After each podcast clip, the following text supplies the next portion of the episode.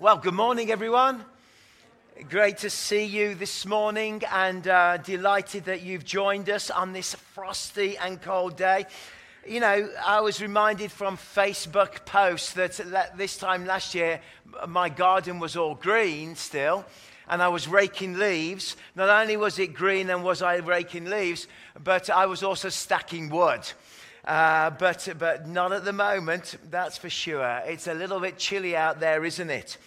Um, but if you want to take your Bibles and turn with me to Luke chapter 1, I'm going to um, preach from a part of Scripture that is part of the Christmas message and yet is rarely ever spoken about in the uh, kind of the Christmas messages. It is the birth of John the Baptist foretold in that moment where Zechariah is in the temple and the angel of the Lord appears to him.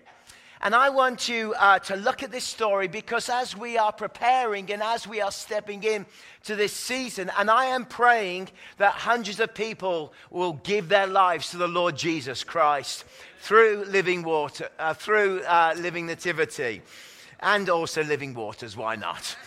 Uh, through anything, all these ministries. I'm praying for that. And I'm asking that the Lord would work, that the Lord would, would minister and, and would do that. And also, of course, with, with the shift of coming out of COVID and people have lost rhythm of connecting to church. They've lost rhythm, and uh, we can see patterns of attendance changing, and, and it, it feels really comfortable to stay home. Uh, two years of that trained us well um, to be able to, to do that. Uh, but I'm, I'm praying that as what the 7,000 people currently who are booked to, to come through. Uh, I'm praying that their hearts will be turned again to a fresh love and a fresh devotion to Christ. Amen? And so I would pray for that. So I want to preach to you this morning from verse 5 through to verse 25 in the Luke's gospel that tells the story of this remarkable moment that took place. Just a quick overview of the story, of course, we know uh, that Zechariah is there in the temple. And as he is in the temple, the angel of the Lord appears to him and speaks to him about that his wife, who is of an old age, will become pregnant. And he doesn't quite get this and he doesn't quite believe it, right? And so at that moment, the Lord through the angel makes him dumb. And everybody's wondering what is going on with this man. He comes out having presented in the temple, and here he is, and he can't speak. He's actually signs and tries to explain what is taking place. But, but really, can they all assume he must have had a vision and God must have spoke to him? And so, having come out and received the word, he goes back to his wife, and his, his wife receives this news with great joy because she is old. She's not expecting ever to be pregnant. And then, then a few months later, she is pregnant, and, and of course, with John the Baptist. A little bit overview. If you don't know the story, then, then that gives you a little bit. But there's a lot more nuances within this, a lot more of how it will speak to us. So let's start to tackle it and let's understand what it says.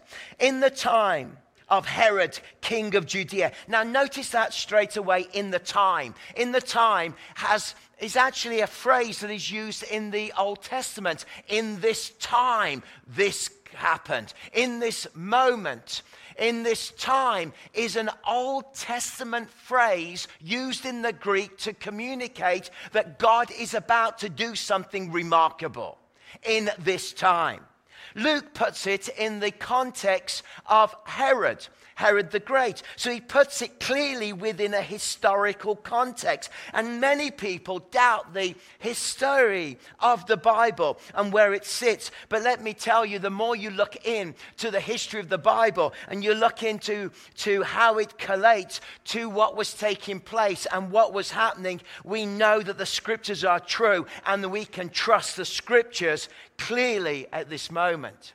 Herod the Great, he's coming to the end of his reign. In about a number of years, um, he's going to die. And he was quite the tyrant. Under Mark Anthony, I don't know if you know you, you Roman history, Mark Anthony, of course, Cleopatra, they fell in love with each other. He was a great general. He battled, of course, with the Caesars and fought, and there was civil war, and eventually they poisoned themselves. But when Mark Anthony was in kind of power, he sent Herod from Rome back to Judea to rule Judea. And the Jews hated him, although he was a Jew, although he was accepted in society. The Jews absolutely hated him. And he was a hateful character. The one thing you didn't want to do is be in his family because he had a habit of, of killing members of his family. He killed his mother in law. And maybe this Christmas you might think of that. And maybe not. Um, he killed, you know, he killed a wife off, he, yeah, sons, he uh, close people in the most hideous way. He was a puppet of the Roman Empire because Judea, it may amaze you, Judea produced the largest amount of financial bounty to go to the Roman Empire. He was truly an oligarch in the right way of that word, meaning that, that he was part of the inner circle, raised in Rome as a boy, came through the ranks, and now returns to Judea, to Jerusalem to rule. And he did. He ruled with a, a fist of iron. But you see, he may have been point, appointed by Mark Anthony, but the thing that we understand about this scripture is very clearly that God is in control over history and God is the one who is planning all things to come together. So, Mark Anthony might think he's making these decisions, but ultimately, the most important event is not Mark Anthony, is not the Roman Empire, but it's the birth of the Savior of the world. And everything is leading to the birth of the Savior to come. And so we have, we, we have this historical context that is rigorous and strong. But then in Judea, there was a priest named Zacchaeus who belonged to the priestly division of Abijah. His wife Elizabeth was also a descendant of Aaron.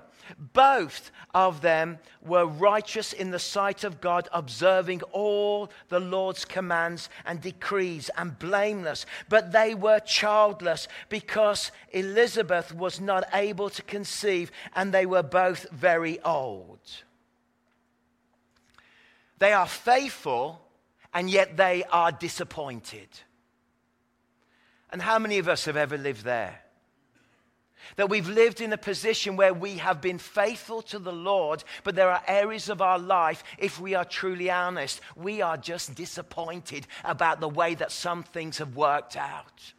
We are disappointed through what has taken place. And yet it is fascinating that they were faithful to the Lord to the point of where it is spoken about in Scripture, and yet they are carrying regrets. They are carrying these feelings. They are carrying, why is it like this? Why did I, as it says at the end of the verse, verse 25 of this passage, it says, My disgrace has gone.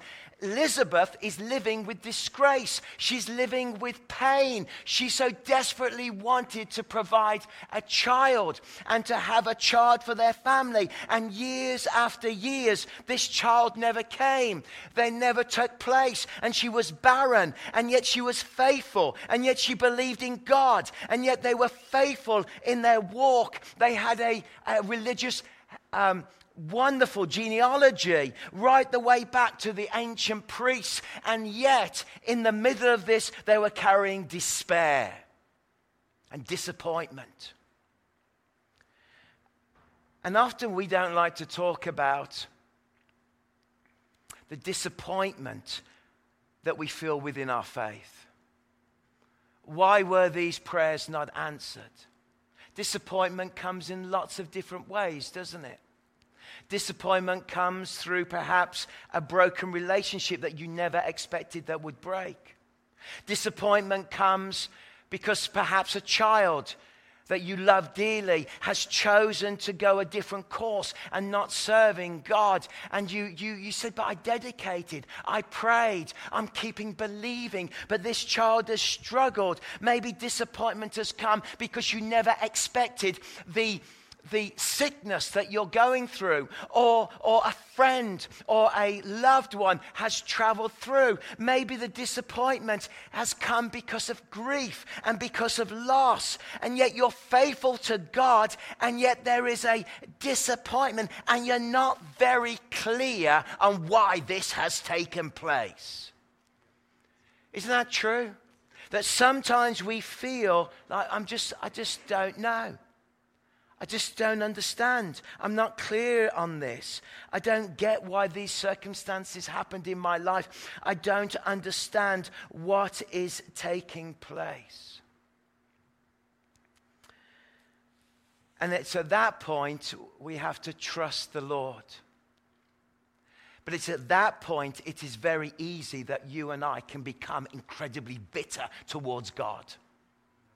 It's incredible that, that we can start to resent. We can start to be angry. We can start to be frustrated. And yet, Elizabeth isn't angry. She isn't frustrated. She is faithful to God, even though she's living through the drama of disappointment within her life. But then we see in verse 8 that once when Zechariah's division was on duty, he was serving as a priest before God. He was chosen by a lot, according to the custom of the priesthood, to go into the temple of the Lord and burn incense. And when the time for burning of incense came, all assembled worshippers were praying outside. This is a big moment. This moment comes. It's a big moment for, for Zechariah. It is amazing because you may not know this, but that he was chosen out of what was probably at that time between 18 and 24,000 eligible priests who could, from that tribe and that group, go, and a lot was taken, and, the, and, uh, and somehow, some way, the lotto to go to the temple and to take the lamb and to sacrifice it in the morning and the evening, to take the olive oil and to pour it out, to take the flour and the grain offering, to bring it and to burn it, and to pour the wine onto it he was chosen out of 18,000 eligible people to be at that moment, at that point in time for this event to take place. And I want to just remind you that you may be disappointed with God, and we don't understand why. But this is a key moment in time. And what God wants to remind us is that, that his timing is perfect, that he's the one in control, that he is the one with the plan, that He is the one that can make a difference, that He is the one. And this is where we have to truly trust that we are chosen and that we're not here by chance. And God is looking at you and He loves you and He cares for you. And we have to remind ourselves I feel so blessed. I feel like I've, I've won the, the evangelical lottery, if you like, uh, because one day I was lost, but Jesus found me. One day I was chosen and I felt the call. I saw the truth, and suddenly God came into my life and I was born again. And, and you and I, even when we feel disappointed, disillusioned, even then, there's a danger of being bitter. Even then, when there's a danger of being angry. Even when we can have so many laments within our lives, it is important that we must remind ourselves that the gift of salvation that we've had, that you are chosen by the Lord to have a relationship with God. 18,000 people. Zechariah, you're the one in the temple. Do it now. A once in a lifetime moment, and you are there for a reason because God is at work and God is in control. he was in for a surprise. Then an angel of the Lord appeared to him, standing at his right side of the altar of incense. And when Zechariah saw him, he was startled and was gripped with fear. But the angel said to him, Do not be afraid, Zechariah. Your prayers have, have been heard. Which prayers? Because I think they stopped praying for a baby a long time ago. I mean, you would, wouldn't you? He's now old. He's now, you know, old. And, and Elizabeth is old. And for many of us, the last thing on your mind is a baby. Am I, am I right? Yeah? Yeah, my wife, where's my wife? I don't know. She's here, but probably on the desk. But the last thing, last thing on my mind now, hallelujah. But he goes, goes, come on. The angel Gabriel appeared. Just like Gideon hiding away in, the, in his little cistern, and there he is. And, and the angel appears and said, Mighty warrior, wall. I'm, I'm not a mighty warrior. What about Daniel when he's praying and the angel Lord appears to him in Daniel 8? comes to him. And here, Zechariah, he is he's there doing his duty, doing the, the right thing, uh, burning the lamb, pouring the oil, taking the flour, sending the incense up, purifying the sins, inviting God's presence into the nation, and he turns around and there's an angel right there next to him, and he's gripped with terror, he's gripped with fear. He says, Do not be afraid, your prayers have been heard. Which prayers? You're going to have a baby. I haven't prayed that prayer for 30 years. Are you kidding me? Really? Do you know what this tells me? That your prayers are never wasted. Prayer is never wasted. The prayers you prayed 30 years ago are still active and alive in the kingdom of God. And never doubt that when we pray something, it is said on earth, but it is heard in heaven. And our God is eternal and he hears our prayers. That's why we need to be a praying church. That's why we need to believe in prayer. That's why we must never give up praying because the prayers that I pray, I might forget and think are irrelevant, but God never forgets the prayers that we pray. So, what are you praying for? You're praying for that prodigal to come back to Christ? Then keep believing for that prodigal. And what are you praying for? You're praying for a restoration in a broken family. Keep praying for it because God does not forget your prayers. Keep praying, keep pushing, keep believing. Don't stop because we're praying about eternity and we're dealing with a God who is in control. You might think the Herods of this world are in control, but there is only one sovereign Lord who is in control. So he says, I'm afraid. Do not be afraid. Your prayer has been heard. Your wife Elizabeth will bear you a son, and you are to call him John. Really? Yeah. He will be a joy and a delight to you, and many will rejoice because of his birth. For he will be greater in the sight of the Lord. He is never to take wine or other fermented drinks, and he will be filled with the Holy Spirit even before he is born. He will bring back many of the people of Israel to the Lord their God, and he will go on before the Lord and in the spirit and the power of Elijah to turn the hearts of the parents to their children and the disobedient and the wisdom of righteousness to make ready a people prepared for the Lord.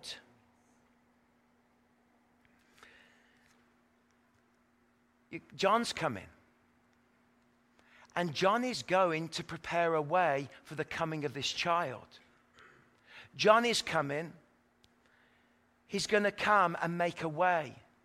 He's going to be a person of devotion. And what he's going to do before Jesus ministry begins, he is going to prepare a way. He's going to model a devotion. He's going to preach to the nation. He is going to speak about restoration and repentance. And he's going to prepare the way so that the heart of the nation will turn in the right direction for the coming of the preaching of the Messiah. God's going to prepare it. God's going to move it around. And this is all part of the preparation. It's all part of God's plan. It's all part of it. And we know that He's going to be one who is, He's going to point a sign towards Jesus. He's going to be one who is going to say, this is the one. This is the one to follow. He's going to be that one who is going to be humble. And when he meets the Messiah, he's going to say, I'm not worthy. He's going to be the one who's going to be filled in the power of the Spirit. He's the one that clearly knows his calling. I know what I'm about. I am here to serve the one that is coming that is greater.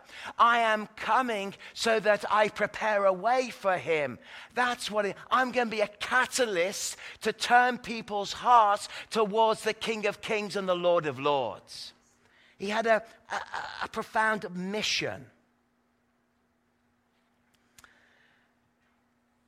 And I would remind us that the church cannot forget its profound mission of Matthew chapter 28 to go, therefore, into all the world and preach the good news of the gospel discipling all nations and baptizing them in the name of the Father, in the Son, and the Holy Spirit. We've got good news. We've got great news. We've got a mission to do. And, and what the enemy is trying to do within Canada is to rob the church of strength, to rob the church of its passion, to rob the church of its mission. But we need to remind ourselves we all have a mission to play in God's kingdom, and we're all called to have a a role. He was going to be a unique individual, was. Zechariah asked the angel, How can I be sure of this? I'm an old man and my wife is well along in years. I love the way that that's constructed. That's very polite, isn't it? What's your wife like, Pastor Phil? She's very good, but she's a little well along in years. not the best. We're celebrating our 25th wedding anniversary this month, so um, I better be careful. And the angel said to him, I am Gabriel. I stand in the presence of God, and I have been sent to speak to you and to tell you this good news. What are you talking about? Zechariah, I am Gabriel, and you're doubting me at this moment? You're going, mm, maybe, maybe not. Uh, I'm a little hesitant about this message. Thanks very much, but my wife is a little along in years. And the angel said, I'm Gabriel. I stand in the presence of God and I have been sent to speak to you and to tell you this is good news. This is good news.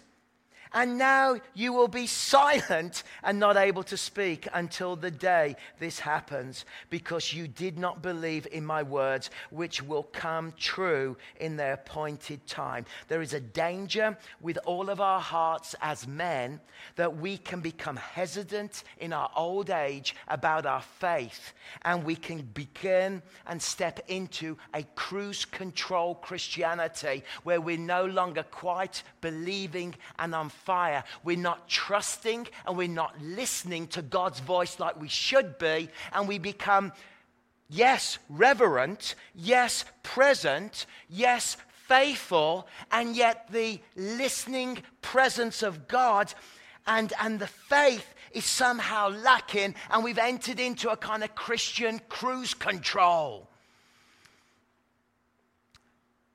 And I don't want that in my life. I mean, I like cruise control.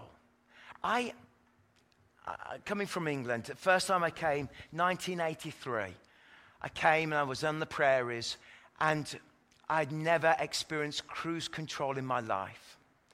And I was lent a massive, I think Canadians call it boats. Because I said, I said, I need a car. I need to go and preach in, I don't know, uh, beachy Saskatchewan or somewhere, or, or Yorkton or something.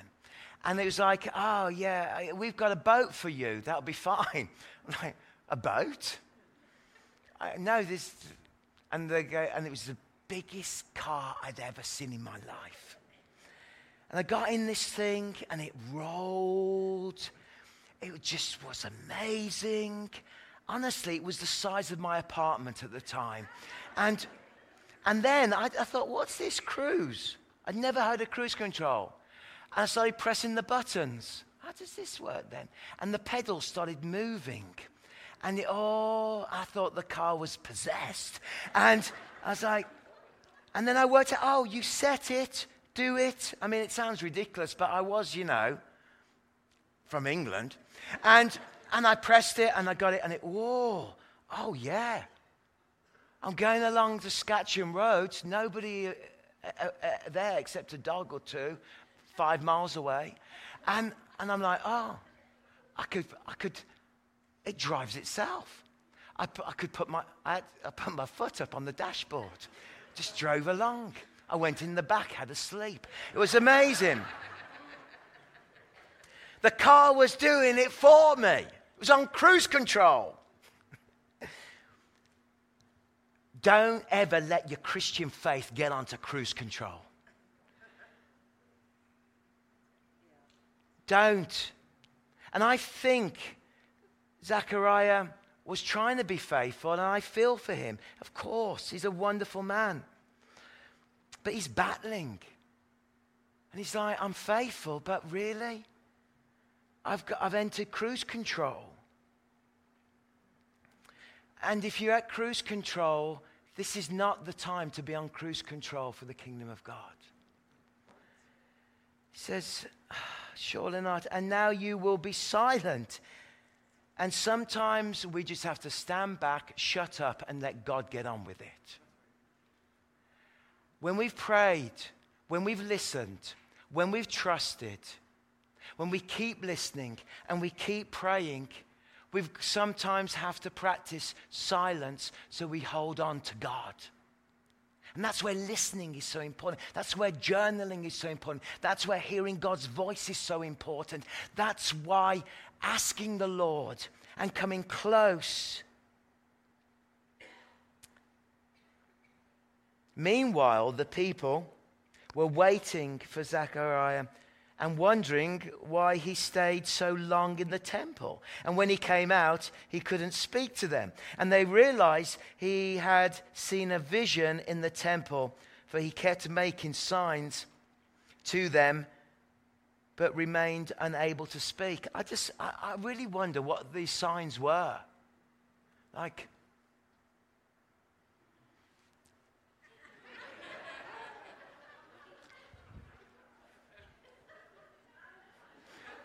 What's he saying? Is he saying he's, he's, he's, he feels bloated? What's he talking about? What's this? No, it's a lamb. We sacrifice lambs. It's not the dove this week. It would have been. And they worked it out. Ah, he has had an encounter with the living God. And although he is silent, when you have an encounter with the living God, you are always changed. Moses on the mountain, changed by the presence of God, the burning bush, the moments we're changed by God's power. It's a lovely moment in Scripture. The crowd being in awe, something's taking place something is happening. And when his time of service has completed, verse 23, he returned home. I can imagine he was thinking, how am I going to explain this? And after this, his wife Elizabeth became pregnant and for five months remained in seclusion. And the Lord has done this for me, she said. In these days, he has shown his favor and taken away my disgrace among the people. You see, she lived with disgrace and disappointment, but she also maintained her joy and her faithfulness. She didn't allow herself to become bitter, twisted, angry, and hurt. She said, I submit myself to the will of God all my life, and thy will be done on earth as it is in heaven. What an amazing testimony that she responded in joy. And God just didn't give her a baby, God gave her a prophet to a nation that would be forever remembered as making the way for the coming of the Messiah. And in the next verses, of course, we get this moment where Mary receives a visit from an angel as well. And the story starts to unfold. So, what, what can we take from this? For you and for me? Well, a number of pointers. From this, I want us to take the point, first of all, that we must be a listening people who trust God even when we do not understand what is going on. That we keep our ears open to the voice of the Spirit, that we keep our hearts renewed and alive in God, even though we're disappointed with some aspects of life, even though we're lamenting. We choose to live in a position like Elizabeth of faithfulness and holding on to God at this time. Not a victim, but victorious because we know that God's got the plan and God's at work. I think the second thing I'd like to suggest to you and to me is we can learn from John the John the, John the Baptist, we can understand and we can learn from him that, that he was chosen to be a signpost to show people what God is doing and the way God is working.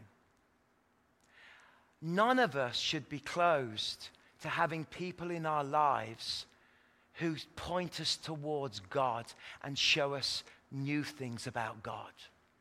We all need that together. We need that connection. We need that support. We, we need people like the Johns in our lives that encourage us to go deeper and push further and keep believing God. Then I believe that we must always keep a position of humility. John the Baptist was humble. Arrogance and pride is a terrible thing, and it will kill your spiritual life. And we need to be willing to say, Yes, I'm going to maintain that humility within my life. And I want to walk in that. The next thing I notice from this is that John was full of the Holy Spirit from his conception and in the womb. We know this because when they, the babies met, John leapt in the womb.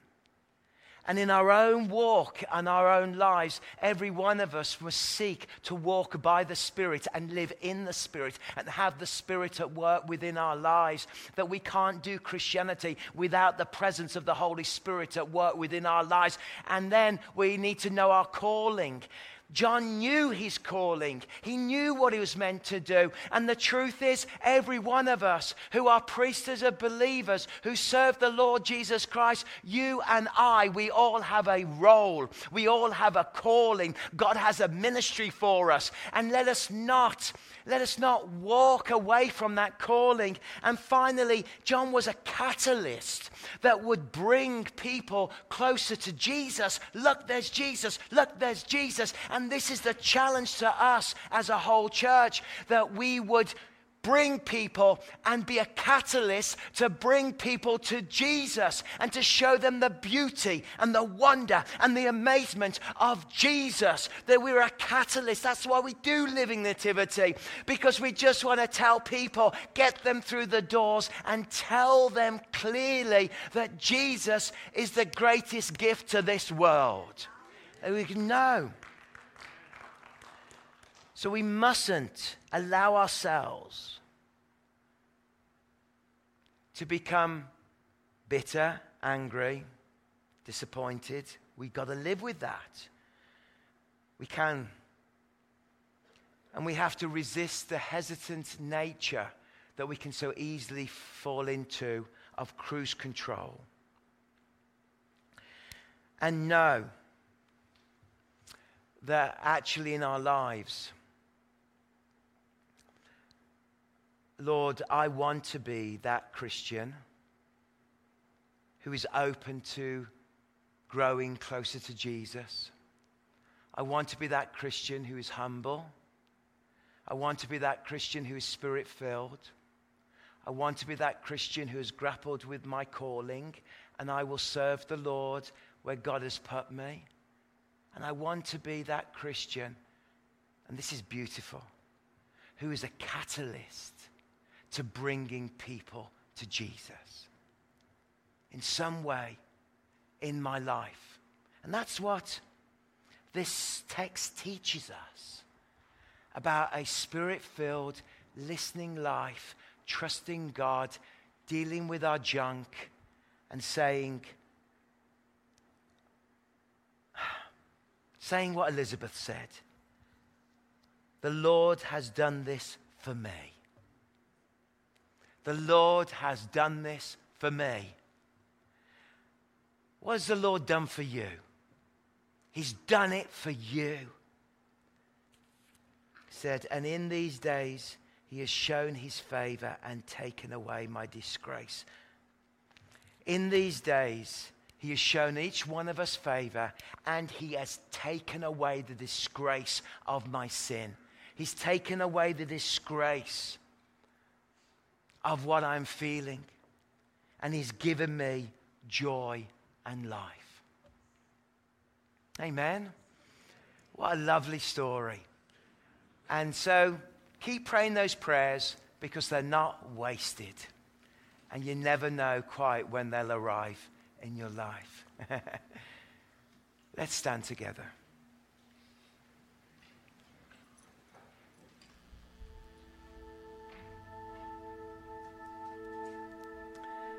Father, I thank you that I feel like I have received the greatest gift of being chosen to be a child of God. Thank you that we are called to walk humbly, to be spirit filled, to rediscover our calling of what we are here to do. And to be a catalyst to bring people to the love of God. Forgive us, Lord, when we've allowed ourselves to become disillusioned, disappointed, and disassociated and hesitant about the things of God. Help us, Lord, to see you in a fresh way and in a new way, I ask. In Jesus' name.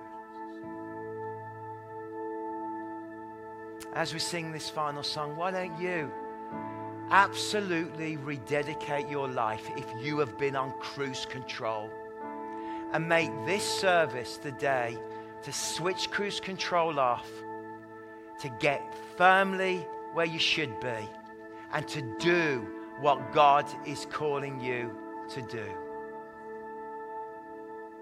And there will be people available for prayer and elders at the end.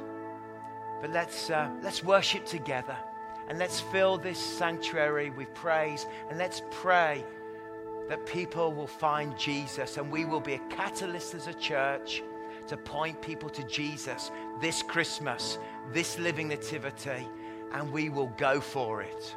Amen.